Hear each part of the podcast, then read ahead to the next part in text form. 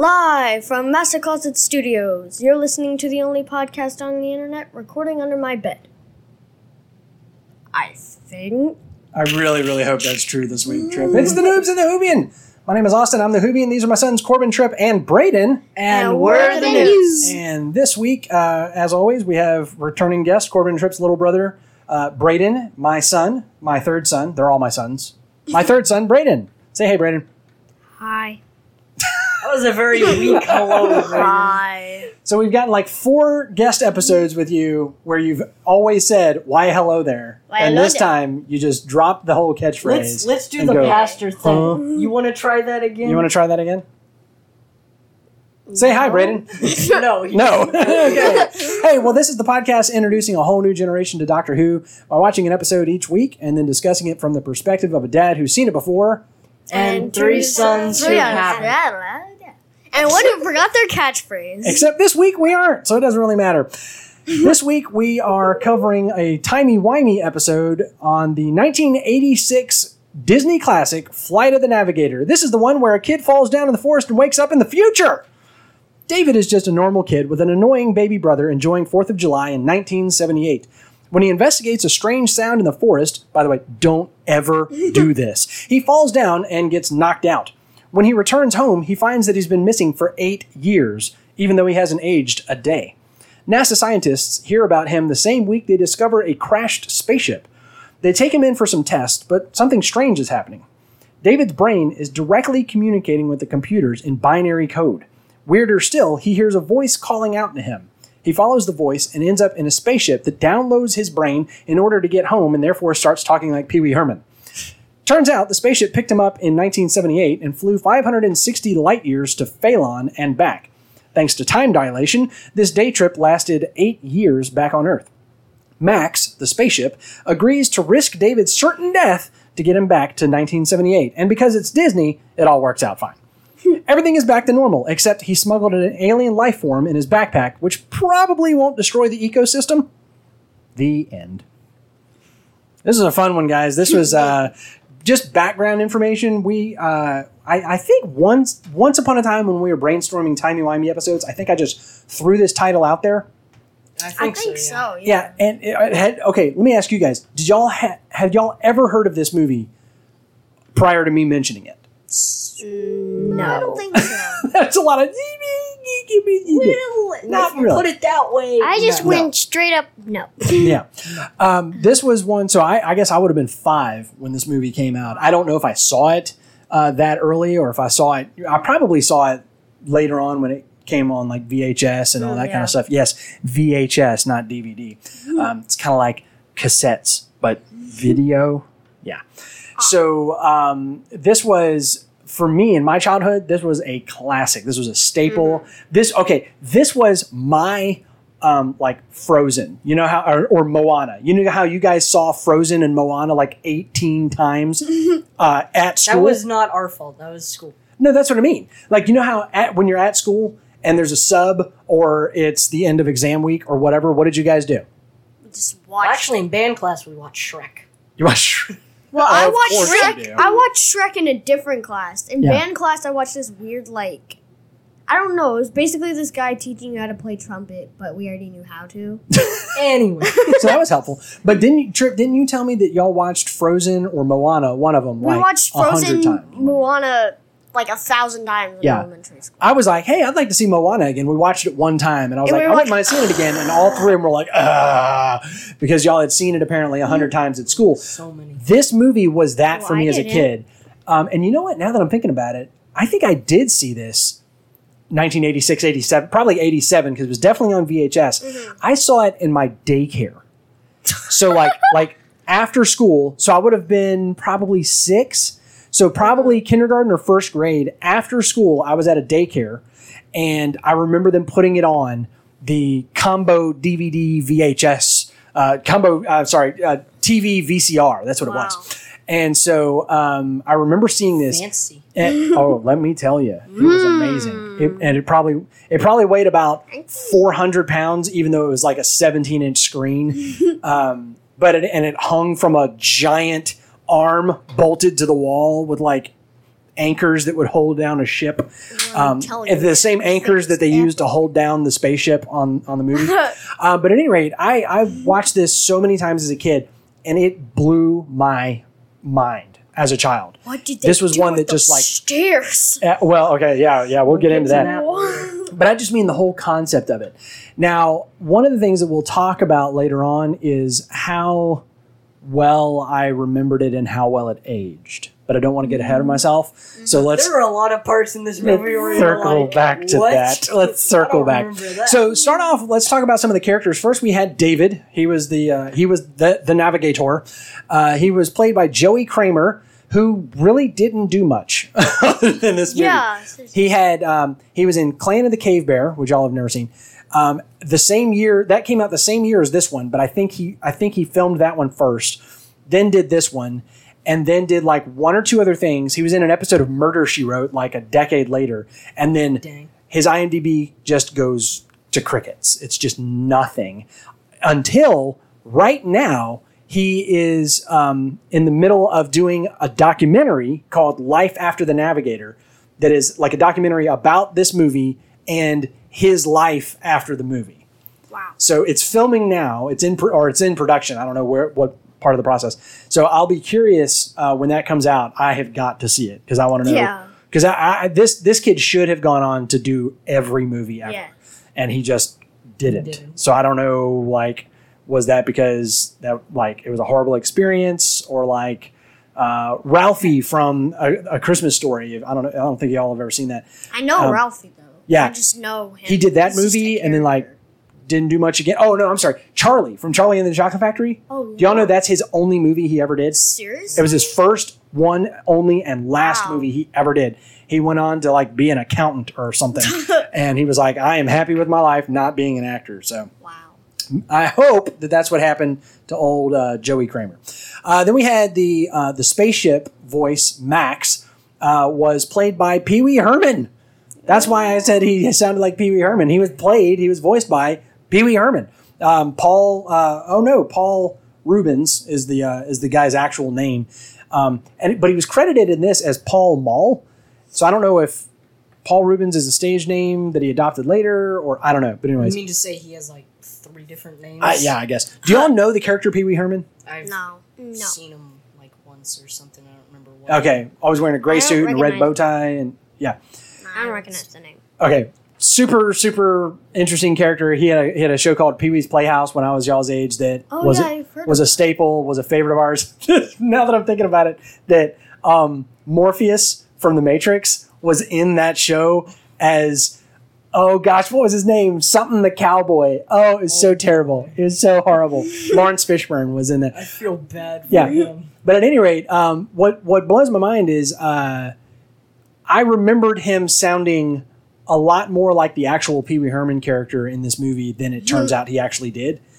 He was leaning in that direction, but he wasn't as over the top as the actual Pee-wee Herman character. So, again, that's part of my memories there.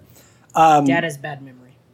Well, I was six. I don't remember anything from when I was six. Dr. Faraday, the head NASA guy with the amazing 1986 glasses on, was an absolute jerk. But kind of was an absolute jerk. Interestingly, actually, he just is taking a break right now. Yeah, we totally didn't lose him in a spaceship. Yeah. The same spaceship that probably is the reason why he time traveled anyways. Mm. Exactly. So, that actor is Howard Hessman, I'm going to guess. I don't know if I'm saying it right. But this guy, I recognized him immediately, and I pointed out something to you guys that we just recently saw him in.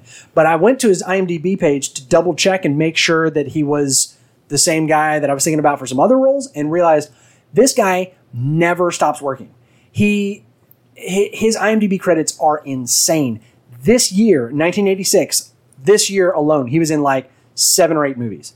Wow. Or movies and TV shows. It was bananas. But anyways, he's most notably known to some of us older folks, and by that I mean I'm on the younger end of the spectrum that would recognize this. He was Dr. Johnny Fever in WKRP in Cincinnati.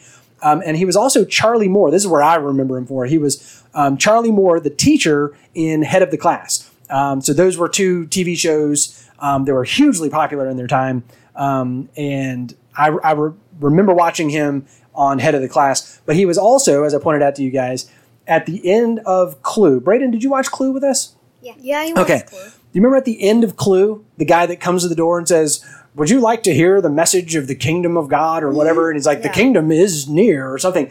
That's him. That's that guy. Yeah. That wasn't really the end, though. That was near the end. It was towards the end. And then at the very end, he's the guy that comes in and he's like, okay, who did it? Who done it? Yeah, he's, and I didn't realize this. I found him, I found that connection because I was like, I think that's him. He had a beard and stuff. Mm-hmm. He is uncredited in that role. So he doesn't show up in the credits of that movie, which is weird because he was. Yeah, it's not like he was a random passerby on the street number 32. He was like decently important. Not only that, he was a known quantity at that time. Yeah, like he was Dr. Johnny Fever. You know, what I mean, like he was a known actor. So it's weird. So, but sometimes that kind of stuff happens. So, we also had Jeffrey. That was the little brother that turned into the big brother. Mm-hmm. Corbin swears. Corbin, you wanna hit this? Who did you swear he was? No. You can go ahead and say it. Corbin swore up and down that it was Corey from Boy Meets World. I mean, he looks like him. Maybe I'm the only one that thinks. Everybody from that age looks the same. I didn't. Well, it's not that. It's not the same age. They're like that movie and that show are like 10 years apart. They have like completely different hairstyles, and one dude has glasses or whatever. And I still thought, that looks like the same actor. That's interesting. So it's not like, oh, he looks similar. It's like, no, he looks like the same person. That's funny. And Corbin, why was Boy Meets World on your mind, you said? Oh, we took a trip to New Mexico with... I took a trip to New Mexico with the youth group, and that was like the only thing they had to play on the bus. So they just... They played like 4 seasons of it over the course of like 10-hour drive. Oh my gosh! And then on the way back, and it was ridiculous. Oh really? It just kept going? Y'all didn't rewatch the same stuff? No. Oh okay. Good. They had a lot of. That is hilarious. You know what would have been hilarious is on the drive out there, watch all of Boy Meets World, and then on the drive back do Girl Meets World. Oh my goodness. That would be great, though. Come on, that would be hilarious. That would be. The last. So Jeffrey. And you know what? I didn't even write down his name, the actor's name. But he is mainly a voice actor. He's done a lot of voice work, video games, cartoons, movies, different things like that. But never on Boy Meets World. Lastly, just wanted to note that Carolyn was played by a very young Sarah Jessica Parker.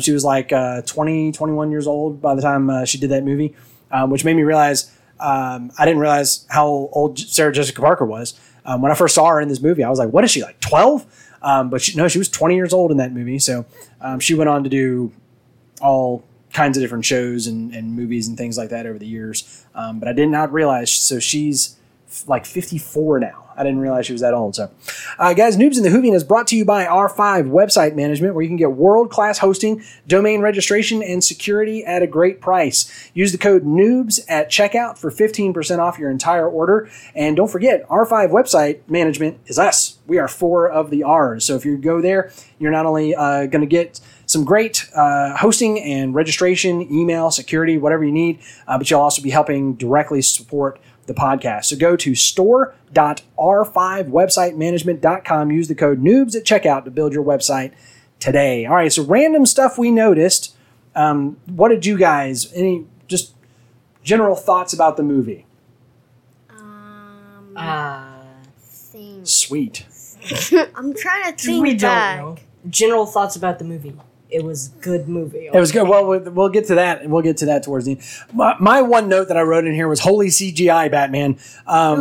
When the front of the spaceship melted down and created the stairs. Cool. I was like, holy crap, how'd they do that without CGI? Apparently it was CGI. But Corbin freaked out because he assumed that CGI did not exist at all at this time. And I wasn't sure. I thought it didn't. I wasn't sure of the state of CGI at the time. Back in like late 80s, I thought that didn't come around till like early 2000s and maybe late 90s. I mean, in force, yeah, but it was early days. I mean, Tron was before this. Mm-hmm. So, you know, did Tron have CGI? Oh yeah. Yeah. Oh yeah. Yeah. It like put CGI on the map. Now it was nothing like what you would think about today. Nothing like realistic imagery. No, it's awful. Yeah. Yeah. What is exactly. this? What is this? It was squid? It was like computery stuff. Like very vector. Right? Well, one, that was all they could do at the time, and two, yes. But yeah, I mean, so you mentioned Star Wars, and I was like, well, yeah, Star Wars was like a couple of years before this.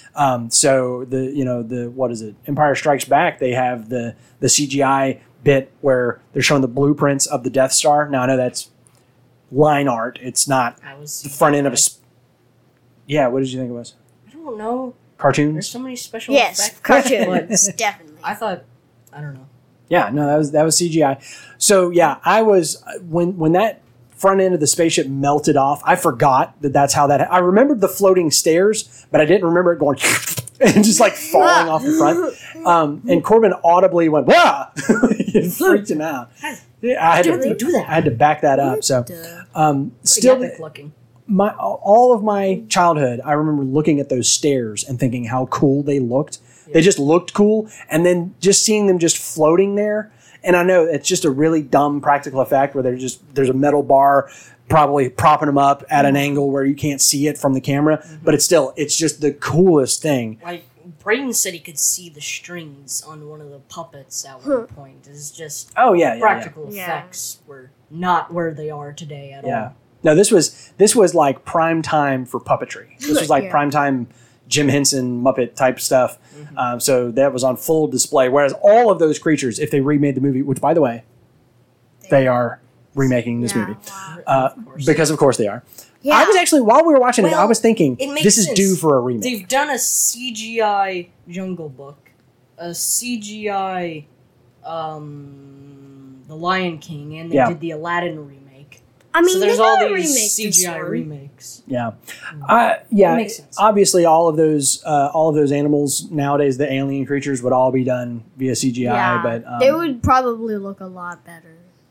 But again, the Trimaxion drone ship, or Max. I don't think he was finished with that. He was going to say more, and he's like.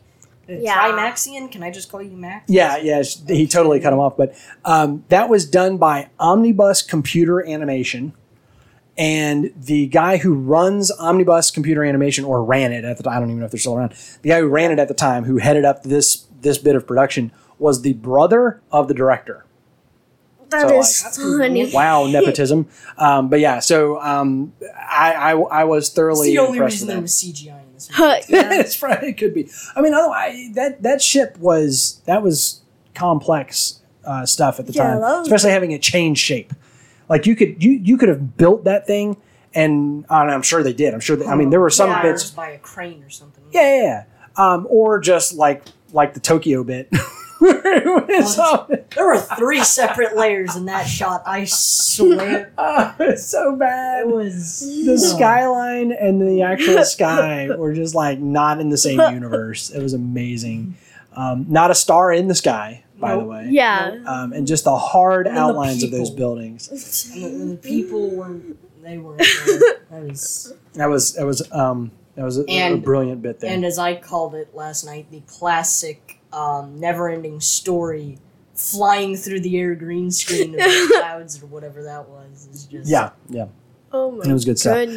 All right, so let's jump into it. This is a timey-wimey, so let's jump into the time travel details. Now, I will admit that I remembered there being much more time travel than it turned out there actually was. Honestly, yeah. I would have thought there was more. Yeah. It was one part. I remembered way more stuff. One bit forward, one bit back. So what is the rules? First of all, what was the method of time travel? A spaceship. No, alien. Light speed travel, and then aliens. We traveled into the future. Special relativity in your sci-fi movie made in the 80s is pretty impressive, I gotta say. Well, I mean, Einstein came up with that in the 40s or 50s, so it's not like it was. But not everything has happened since you were born, Corbin. I know, but like we did have some thoughts prior to. But actually, we just didn't do anything before I was born. And yeah, then we came around and like, oh, time to start making things work. Oh look, Corbin! Still, Corbin's here. Better start inventing the iPhone. Jeez. Anyways, so yeah, basically they traveled into the future by time dilation, right? They traveled near the speed of light for 2.2 hours, got to Phaelon, and then came back, and that, through time dilation, took 8 years on Earth. Oh, now, obviously, they weren't as worried about consistency in math and science accuracy like they something like Interstellar, where they broke down the math and said every minute on this planet is this many years back on Earth, you know, and all that kind of stuff. Because they were just like, you know, 560 light years took them 2.2 hours. Round trip is 4.4, so that comes out to 8 years here, apparently. You know, they were just kind of like, that's how it happened, yeah. But then we actually did have some time travel involved, because Max says that whenever he takes a sample alien back to Phaelon, he travels back in time to drop them off, so it's like they never left. Yeah. Right? But they still do get really hungry sitting there. Yeah, apparently. They're hungry. They'll eat your hat. That much is actually happening in real time. But so how did they travel to the past? Y'all remember? I forget. Weirdness. They're like... So, I mean, basically like flying through an electrical storm looking thing. Little cloud thingy mabob, and then we're there. Right. Well, that, and you have to have the 1980s sci-fi... Yes, exactly. The time lightning. So that's why mine got fried.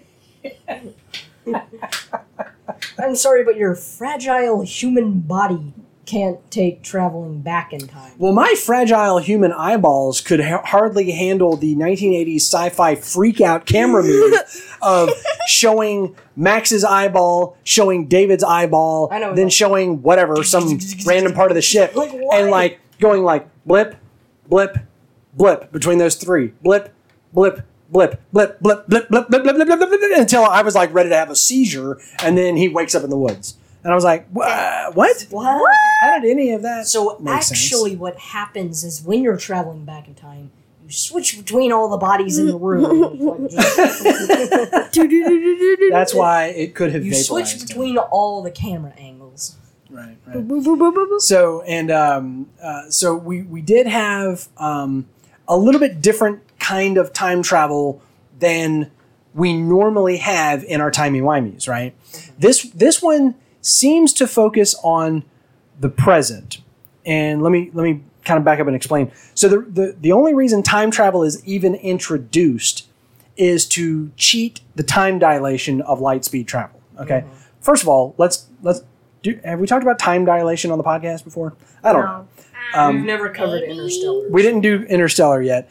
So time dilation is the idea that either when you approach the speed of light, or in the case of like Interstellar, when you approach higher centers of gravity, like black hole, yeah, time dilates so that time for you appears to slow down. You experience time differently than people that aren't traveling near the speed of light, who aren't near a black hole or whatever. So what happens is there's the famous like twins experiment. So if you put a twin in a spaceship and sent them away from Earth at the speed of light, and then they come back, and for them they've been gone for an hour, and on Earth maybe, you know, a couple of years has passed. I think they did that just by sending one twin into space. He wasn't even moving all that fast. Yeah. They just put him in space, and then he was different. Well, it was because they were traveling in orbit around the Earth at a very high speed. Mm-hmm. And so, yeah, technically that twin that is the astronaut who spent all that time on the space station is like 2 days younger than his twin brother or something like that. Technically, if I like walk downstairs and get a snack out of the pantry, I'm like 0.00000001 seconds ahead of you. Or right. Traveling makes you experience time differently, but when it gets to near speed light or speed light, light speed. What did I say? Near speed light? Near light speed or light speed itself, then it gets really wonky, right? So the movie Planet of the Apes is about that, where, you know, he travels. He says at the very beginning, he's been traveling at light speed for X number of months, which means, or years or whatever, which means tens of thousands of years have passed by for everyone back on Earth. So everyone he ever knew is dead. You know, that's the basic, you know, that's where that movie begins. And so other sci-fi things have dealt with this before. So that's what's happening, is that because he traveled at the speed of light, he only aged 4.4 hours on the round trip to Phaelon and back, while Earth experienced 8 years of relative time or subjective time. So, yeah. Is everybody caught up? Does that make sense? Yes. Did y'all, by the way, catch that in the movie? Did that make sense when you were watching the movie? That made perfect amount of sense. Yeah. Okay. In case anybody didn't understand. Yeah, I just suddenly dawned on me. Explained it all. Yeah, there you go.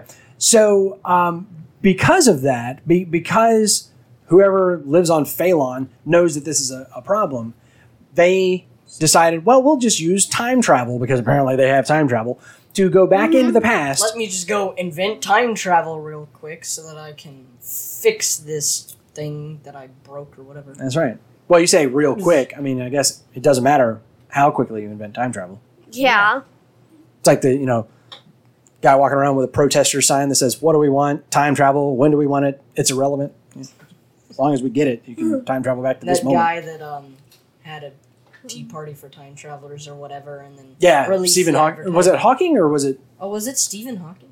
It was either. Yeah, I think it was Stephen Hawking. Yeah. Mm. So at any rate, well, when I invent time travel, I'm gonna go back and I'm gonna join them there, and just I came here. Wow. So there's a moment on The Big Bang Theory where they say if any of us invents time travel, let's all agree to return to this very moment to tell ourselves. Crap, it didn't work. None of us invent time travel in our lifetime. So at any rate, because of the time dilation, they decide we'll use time travel and take the subject back in time to make it so that they weren't disturbed. They never left. But then they discover the human beings may vaporize during time travel. I don't know why that is, but we have to have a plot. Conflict. That's right. We have to have a plot. So that's the way that's going to work.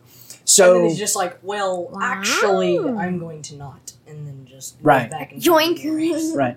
And so typically when we're dealing with time travel, timey-wimey, when things get timey-wimey and wibbly-wobbly, we're talking about usually going back in time and trying to change things, right? That's always the... Or actually changing things. Right, yeah. Trying to change things, whether we succeed or not, right? Because it depends on the rules of time travel in that story's universe. You know, Avengers handled it one way, and Meet the Robinsons handled it another way, and Back to the Future handles it every way, and, you know, all these kinds of things. So this one is not about traveling into the past, really. It's about ending up in the future and then going back to the present. So with all that in mind... The rules of time travel in this universe. First of all, first rule of time travel, if you're a human being, it might kill you. Okay. Apparently. And but only human beings? But like, yeah. Apparently the other... Because us frail human beings, but the living eyeball and the tiny little... Yeah. No, excuse me. It's the screaming eyeball. Oh. Thank you very much. Yeah, and thank you. And the tiny little monkey puppet. They're able to handle. Yeah. The four-toed tree sloth. I think it was three-toed, actually. Was it three-toed? Yeah, the hat-eating thing. Is it like... Yeah, the hat-eating monster. Is there just like a bunch of radiation that comes from it or something, and us humans might not be able to handle it? They just, you know, it was 1986 Disney sci-fi. They didn't have to explain anything. We don't actually need to explain things. Right. So... Let's do the... opposite of like Doctor Who. Instead of saying, well, it's explained like this because we said so, let's just not explain it. That's right. Like, yeah. Right. So, rules for time travel in Flight of the Navigator. Can you change the past? Yeah. Well, maybe. Apparently. Okay, well, we got a yes. We got a maybe, and we got a well. All right, Corbin, you seem pretty certain of yourself. I say yes, because he did. There was a different... Unless it's like Avengers where you're going back in time to a different timeline. Unless he like ran away immediately after, then he wouldn't have been missing for those 8 years. Right. Which means that he must have changed the past. when he went back in time. Right. Mm-hmm. So yes, you can change the past. Yes. Okay. Yeah. All right. Brayden, what do you think? Can you change the past? In Flight of the Navigator? Not you particularly. I can do it. Let me just change the past. Yeah. I'm going to say yes. You're going to say yes. Brayden's right. Well, now that you put it that way, yes. Yes. So you guys say, if you go back in time, you can change things. All right. Yeah. So we went forward, and then we went backward, and we've decided we're going to make things different moving forward. Okay. So normally we ask the question, where was the time travel type introduced? It's a DeLorean. It's a toaster. It wasn't really. Huh? No, it wasn't really introduced. It wasn't really. It was just, again, aliens. It was just kind of sound. So it wasn't like, oh, we built a DeLorean that can now travel back in time. It was more like, this happened. This is a logical conclusion to get from the situations as they fold out. Right. Unfold. So we didn't really talk about the time travel type. We definitely didn't talk about rules. So the next question is usually, did they follow their own rules? Wow. We didn't establish rules because wasn't. No, they didn't. They said, you probably die. And he didn't. So they said you might die. But anyways. But it's a high probability that he died. So wouldn't it be more likely that he did die? And it's a Disney film. Yeah, what if Disney, they just did a Clue ending? They can only kill the bad guys in Disney. What if they just did a Clue ending where one version he did die and the other version he didn't? That'd be awesome. Just like, I want to see that treatment for every movie ever. But this is what actually happened. The treatment blows up. Treatment where, like, one, the bad guy wins, or the good guy, not superhero. Right. The objectively good guy wins or whatever.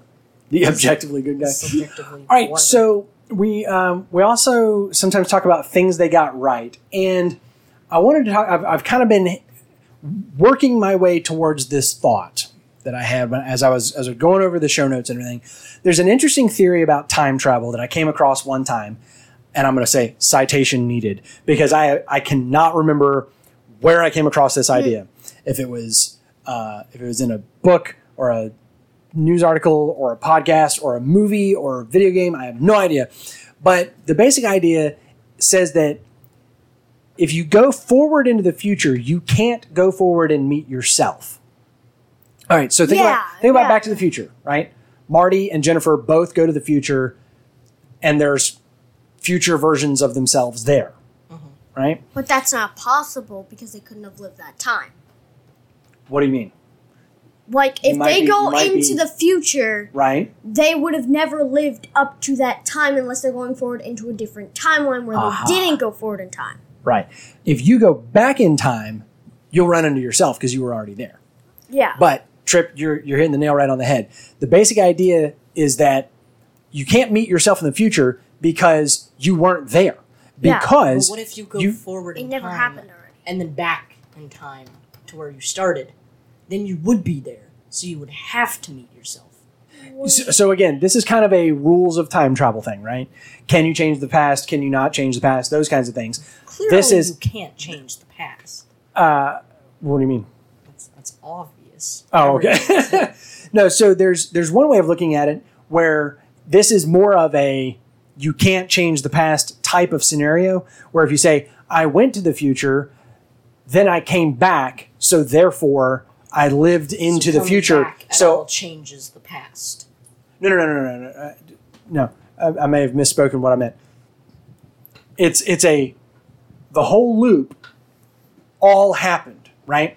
So if I went forward and met myself and then came back and then lived into the future, I would then be there to meet my past self coming forward. Mm-hmm. Okay, that's one way of looking at it. That says the whole loop always happened. Right? Yeah. The other way of looking at it is what Tripp was saying. You got to the future by cheating, by skipping over part of time. And so therefore you weren't there. That's what happened to David.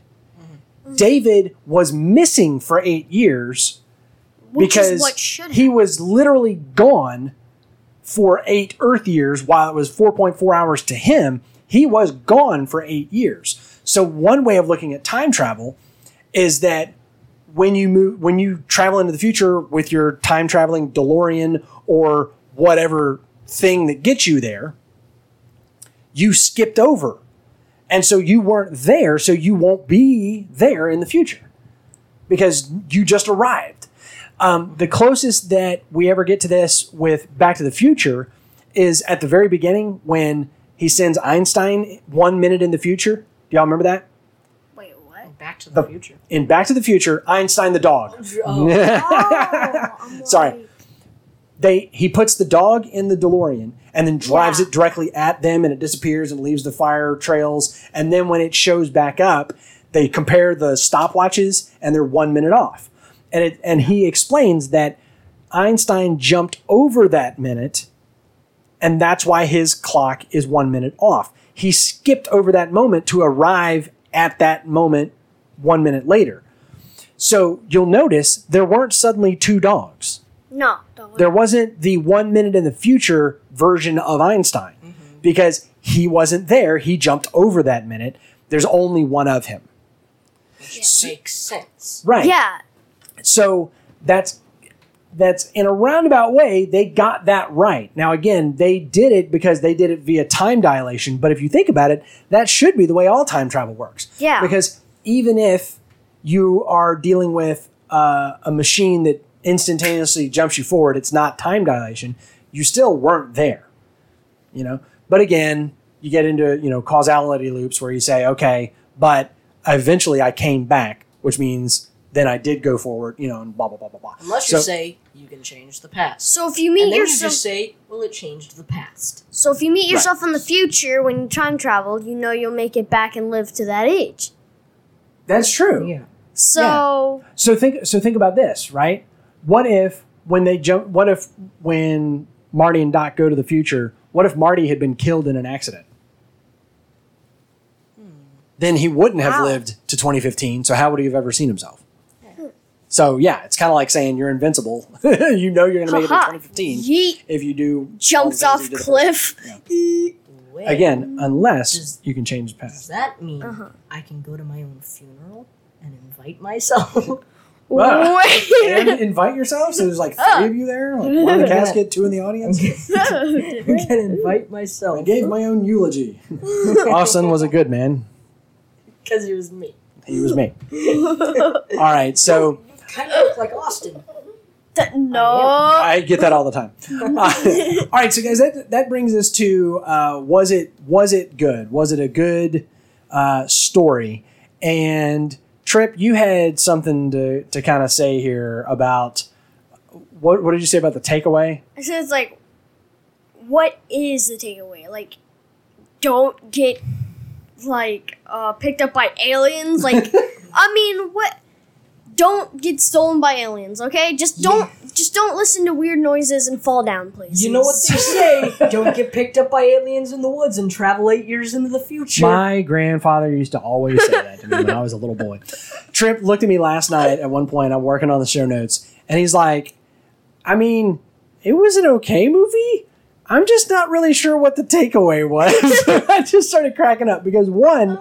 I thought it was hilarious that what was the point of this movie? Like, what was the moral of the story? And Corbin, that's what you said about an hour ago. I'm not sure what the moral of the story was. What's the point of this? I do think it's also indicative of you kids, and I don't know if this is like something to do with me as a dad or how you guys have grown up or how you were raised or what. But y'all are always like looking for the moral of the story. Like you couldn't just be like, reason? This was a fun little adventure. Just like, y'all are like, what was this point? What was the moral? This is a fun adventure, but. It's like, okay, and this teaches us what? So okay, Trip, and the reason for the movie was? Trip, was it a good story? Yes, it definitely was. I just feel like it was a 20-page book that they turned into an hour-and-a-half movie. So it was a great short across story. USA thing where they're like, and now let's stop by here to ask for directions. Now let's stop by here and have this whole gag where this man just stands in shock while I call my parents. And then they're like, okay. I love the touristy guy thinking that it was a tourist trap, not an actual UFO. Mm-hmm. And then he flew it away, and he's like... just like, it's like, let's go to Tokyo. Oh, you were lying. Okay, well, now let's go all the way back to the U.S. Oh, we're in the wrong state. Let's keep going, and just whatnot. So... Does that mean he literally flew all the way around the world? Yeah. Did he fly east to end up in Tokyo? I don't remember. I guess. Ha. I mean, that would make sense. Around the world in 80 days, my foot. Yeah. Around the world in 8 hours. Around the world in 2 minutes. Like, he actually had to stop for snacks at one point and, like, go to the bathroom and stuff like that. It was like a road trip. So, Brayden, was this a good story? Sort of. Okay. Sort of. Why Brayden sort of? Does not approve. Why sort of? No moral. There was no moral of the story. Okay, that's the only reason why you don't like it? I'm just saying it's weird that there's, like, no moral. Brayden's like, there's no moral. It is not a good. It is bad. It is bad. Baby. All right, so... this is not a good thing for learning. So, thumbs up or thumbs down, Brayden? Thumbs up. Thumbs up? Okay, all right. Corbin, what are your thoughts? I say it's pretty good, too. It was a really good movie. I think Tripp's right. It's like they took a 20-page short story and then tried to make it a movie. Well, right. Okay. It was a good movie. I'm not saying they failed at making this a movie or whatever. It just seems like a kind of 80s movie to me. So, it does feel like at the end they started just stretching it to make it fit. Yeah. It was still like good. It could have been an hour movie, but it was an hour and a half because they made it. Could have been a 45-minute television show on like, Outer Limits or something. The pilot. So I'm going to say, was it a good story? I'm going to say, when I was a kid, definitely. Like I said, it blew my mind. And I don't know what it was. Wow. I don't know what it was about this movie that captured my imagination, but it really, really did. Mm. I would say... Because it was a movie and you were a kid. Yeah, but I mean, like, not every movie I watched as a kid blew... I mean, I'm saying, like, this I wanted to be the navigator. I wanted to meet Max. I wanted to fly in that ship. Well, I don't know. Do y'all? Like, I mean, I seriously had dreams as a child about flying in that spaceship. Like, I loved this movie. I saw it so many times, and every time I saw it, I was like, oh my gosh, I can't wait to see this movie again. What? It's just like every time you watched it, it got even better. Yeah. I mean, I loved it. And then I'm sitting there watching it last night going, Why did I like this? Like, first of all, I completely misremembered this movie. Uh-huh. Why did I like this? Why you liked it so much? I like this movie because I remembered it differently. No, it's like half of the movie was actually the movie, and then the other half was like Dad dreaming. Yeah. Oh, yeah. No, seriously, like Dad just like fell asleep when he fell down the ravine or whatever, and then woke up and was in the future. I was like, okay, wait a minute. What? And then the three spaceship fake-outs, and you're like, what? Oh my gosh, we forgot to talk about that. Yeah. The three spaceship fake-outs at the beginning of the movie was my favorite part that I never remembered seeing before. So the opening bit, you have this silver frisbee flying around in slow motion so it looks like a UFO until a dog jumps up and catches it, followed by the longest dog catching frisbees montage in television and movie history. Because the first ones were making all these great catches. And then it just slowly went downhill, and like half of the dogs weren't catching the frisbees anymore. Like, but some of them were very funny. Movie nowadays, every single one of those dogs would have caught every single one of those frisbees. By the way, you would have had two flown, and like one dog would catch both with his while inverted. But that is the difference between movies back then and movies now, is that nowadays movies don't waste their title sequences. Like, you used to have to, like, come up with an excuse to show credits on the screen. So they're like, I don't know, what if we had a dog that couldn't catch a frisbee? And then we showed a bunch of dogs, some of them can catch a frisbee and some of them can't. And then we can have a minute where the kid talks about his dog not being able to catch a frisbee. And that will never come up ever again. You know, and like, then his little brother calls the dog retarded.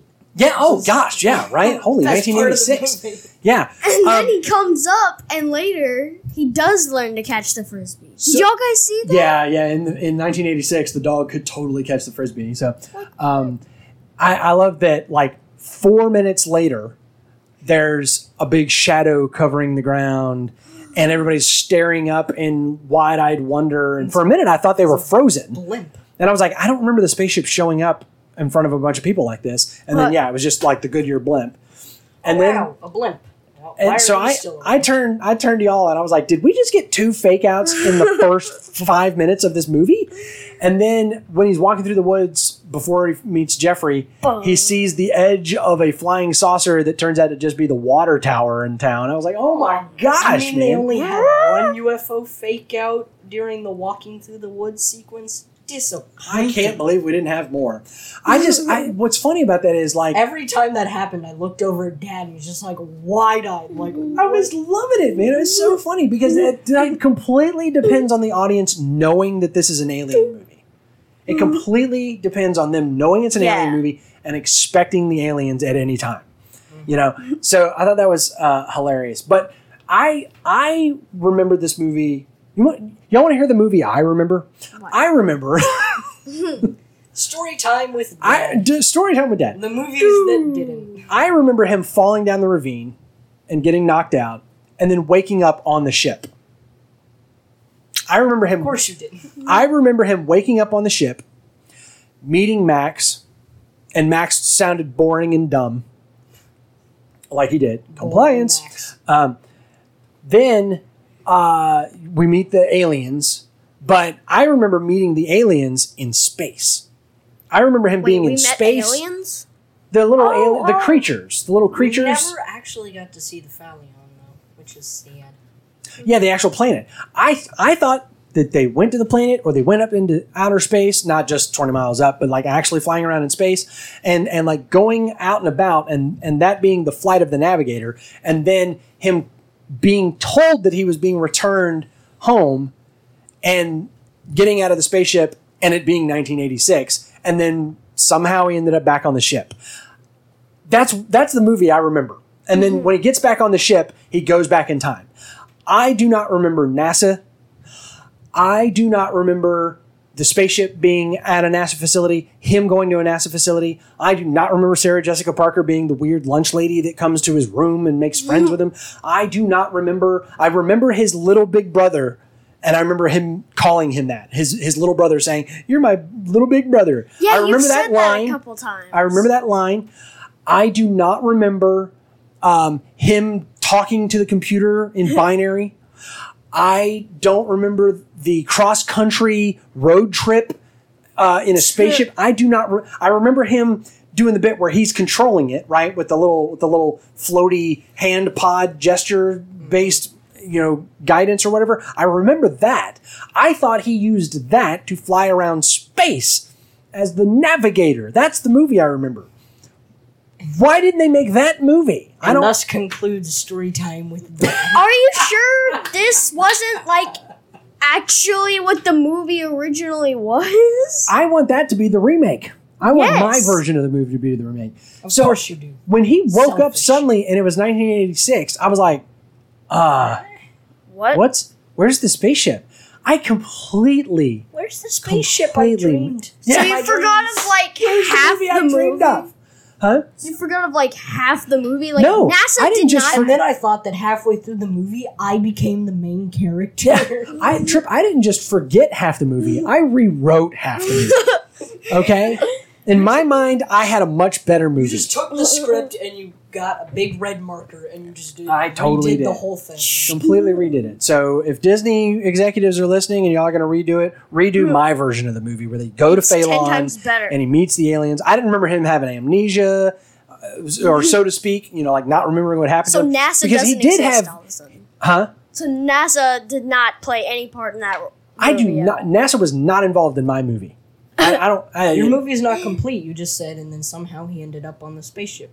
You gotta write the full movie. I'll leave that to Disney. So at any rate, so the next question that we had, so was it a good story when I was a kid? Yes. This time, this is like thumbs I was talking about. Thumbs down, Dad. Thumbs down. I mean, I still enjoyed it. It was still fun. It was still cool. It was a fun movie. I laughed. There were a bunch of times where I laughed very hard out loud. There three particular times where all three of the spaceship fake-outs. I laughed hysterically at all three of those. But was it a good time travel story, Trip? and there was no time travel at all. So no, it wasn't. It literally, there was nothing about it that even made me think time travel. All right, you know what? We never really definitively answered the question, can you change the past? Yes. I didn't give my answer. I would say yes. Because he went back, and because he went back, now he wasn't missing for 8 years. His parents and brother didn't go crazy trying to find him. Like, oh, hello there. Yeah, they didn't have to go through. Why are you late from getting out of the woods? Come on. They didn't even say, why are you late? They were just like, where have you been? Get in here. Let's set up some fireworks on the boat. It was they were just like, la-da. Didn't it be like 4 hours since he had been knocked out? You would think. It was pitch black dark when he got back to the house. And then, like you do in the 80s, he's like, I love you, Mom. And she's like, where did that come from? You never tell me that you love. I know. So Trip, you say it was not a good time travel story as it was not a time travel story. It wasn't. Okay. Corbin, was it a good time travel story? I thought it was because I feel like normally movies don't mess with the moving at the speed of light and then time traveling because of that. So I think it was pretty good there, but then the weird, like, and now we're just going to fly through clouds with lightning for reasons to travel back in time. It's just... I say if you took out the time travel, it would still be a movie. It would still be a movie? Yes, that is. It would still be a good movie. True. Indeed. It would still be a good movie that I would watch. He would just go back and live with his parents like a normal kid. But what about the time travel at the beginning? Mm. Well, there wasn't really time travel. He just went into a spaceship. That's right. So Corbin, what did you say? Was it a good time travel story? Yeah, I think it was. Yes. Brayden, was it a good time travel story? There's like barely any time travel. I don't even know why we're doing this. Dang. Because I remembered it differently. Yeah, that's Dad, you need to get your stuff right. No, I forgot that. I forgot the most important part of my version of the movie. What? Which is why it was a timey-wimey. Because in my version of the movie, he picked the kid up, right? And they went on, their adventures or whatever. There was no time dilation. Max simply, in the course of traveling through space and time, brought him back to the wrong time and dropped him off. And that's why it was so confusing.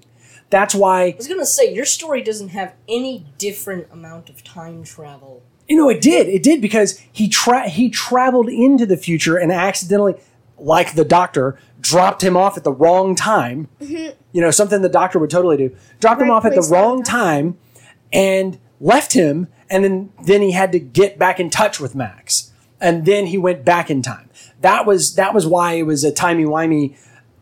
nominee for me because I misremembered the movie. Did you even remember why he was called the Navigator? No, I couldn't. I know the whole bit about the star charts being in his brain.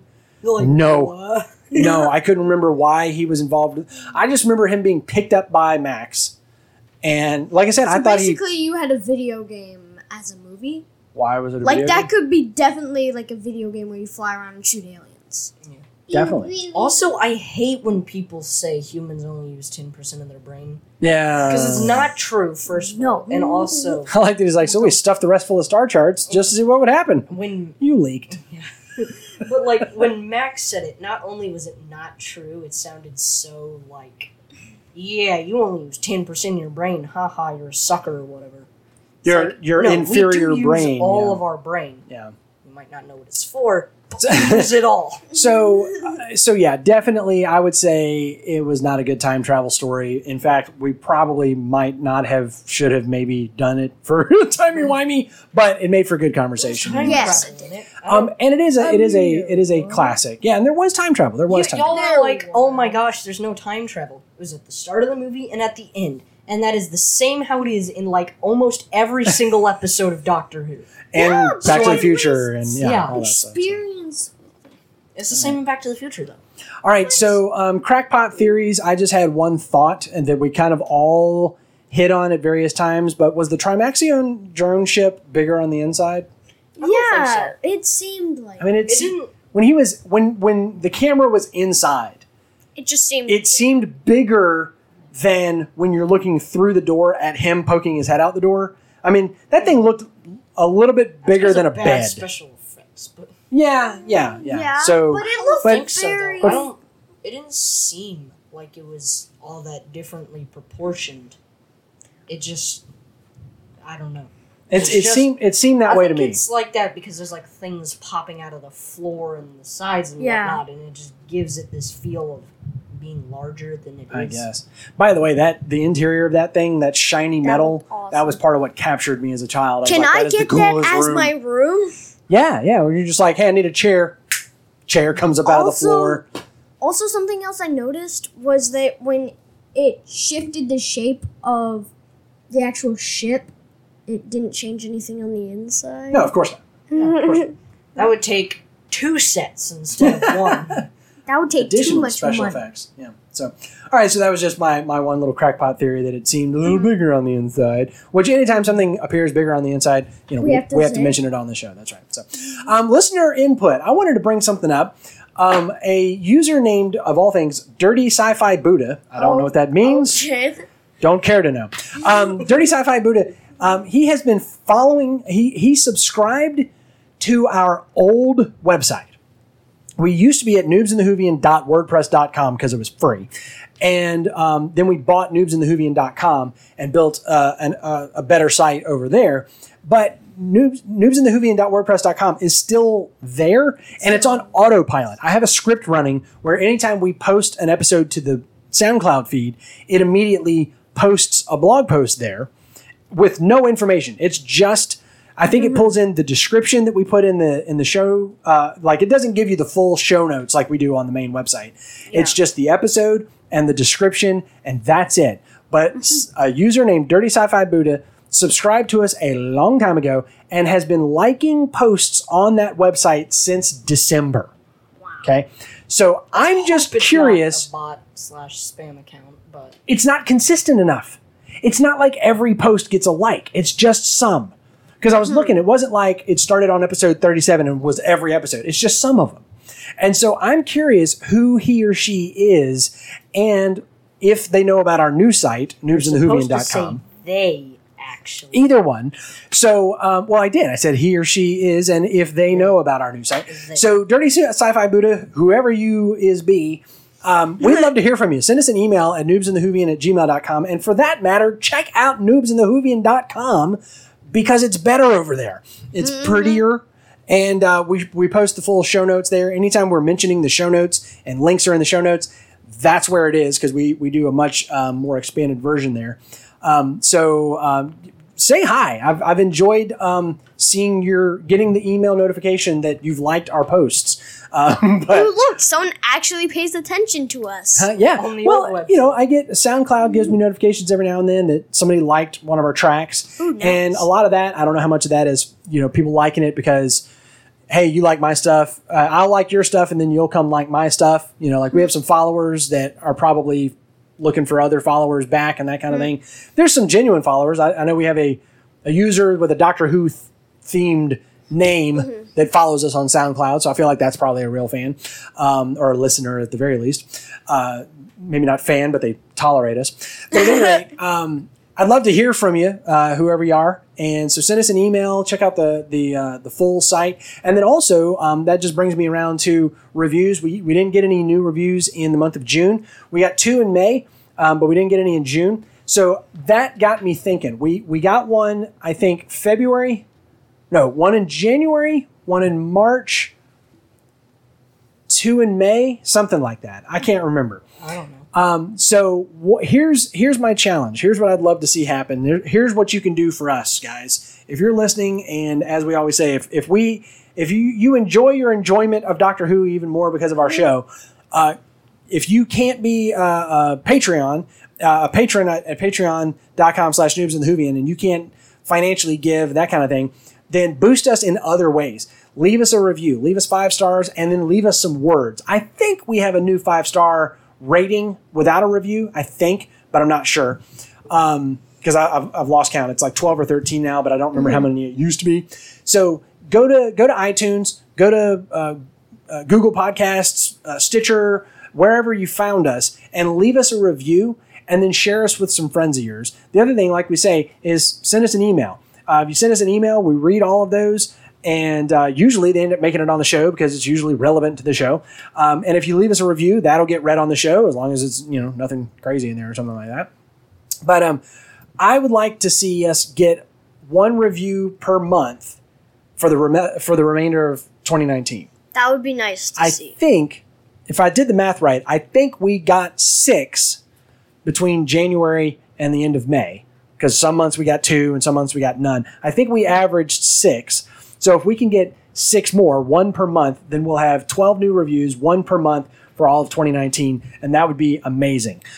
So if you'd be willing to do that, head on over to iTunes, look us up, Noobs and the Whovian, or like I said, wherever you found us, leave us a review there, and that'll help us to understand a little bit better. And if you leave us a review and you don't hear it on the show, then email us at noobsandthewhovian@gmail.com. Tell us where you sent the review, because I check iTunes, but I don't check many of the other ones because nobody's leaving reviews for anything on Stitcher that I can see, or Google Podcasts. Nobody even knows that Google Podcasts has reviews.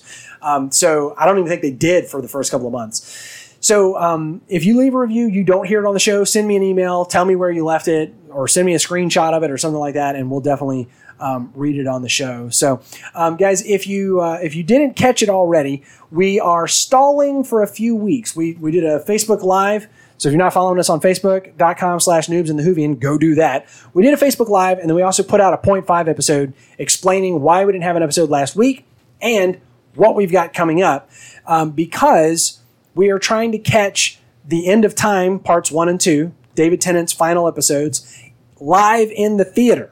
They're going to be playing in the theater. And so if you go to Fathom Events, fathomevents.com, and then just search for Doctor Who, or, as always, go to noobsandthewhovian.com, and there's a link in the show notes. Look up your area and see if it's playing at a theater near you. It's going to be August 7th at 7 p.m. No matter where you are in the country, it'll be at 7 p.m. local time. August 7th, 7 p.m. They're going to be showing back-to-back those two episodes, plus a special interview with David Tennant about those episodes and some of the stuff about his time on the show, because it's the 10th anniversary of the airing of those episodes, if you can believe it. So this means that we're going to get started with the David Tennant specials on July 28th. With Planet of the Dead. That'll be July 28th, and then that will give us July 28th. Then is that right? No, that can't be right. I think I did that wrong. We have a very elaborate schedule that we've not. Oh no, that is right. That is right. Because we'll do Planet of the Dead on July 28th. We'll do The Waters of Mars on August 4th. Then on August 7th, which is like a Wednesday, I think, we'll go to the theater and watch the final episode, and then we will release the podcast episode about that on August 11th. All right? So that's how that's going to work. So we've got some fun stuff in the meantime, but until July 28th, we're going to be doing some different stuff so that we can line up, because we thought that would be fun not only for us, but also for you guys. So go check it out, fathomevents.com, and search for Doctor Who August 7th. Until then, guys, Noobs and the Whovian is a production of Master Closet Studios, where it's always smaller on the inside, except it got a little bigger this week. Yeah. We might have to change our tagline. I don't know. It's bigger now. We're in a bedroom now. So your senior producer is me, Austin Reason. Our audio engineer is this guy. I think that's me. And you have a name. And I do. You're great. Our production editor is this guy. Hi, I'm Corbin. And our special guest host is this guy. Hello there. Okay. His name is Braden. You can find us at facebook.com/noobsandthewhovian, or email us at noobsandthewhovian@gmail.com. Please subscribe and leave us a rating wherever you found us. Share us with a friend, not because we're a great show, but because we watch one. Until next time, my name's Austin. I'm the Whovian. These are my sons, Corbin, Tripp, and Braden. And we're the Noobs. And we will see you next time. Goodbye. Be whip. My name is Austin, and this is my son, Braden. Hi. Give us your podcast voice and say Flight of the Navigator. Flight of the Navigator. No, use your real voice. No baby talking on my podcast. Okay. You hear me, boy?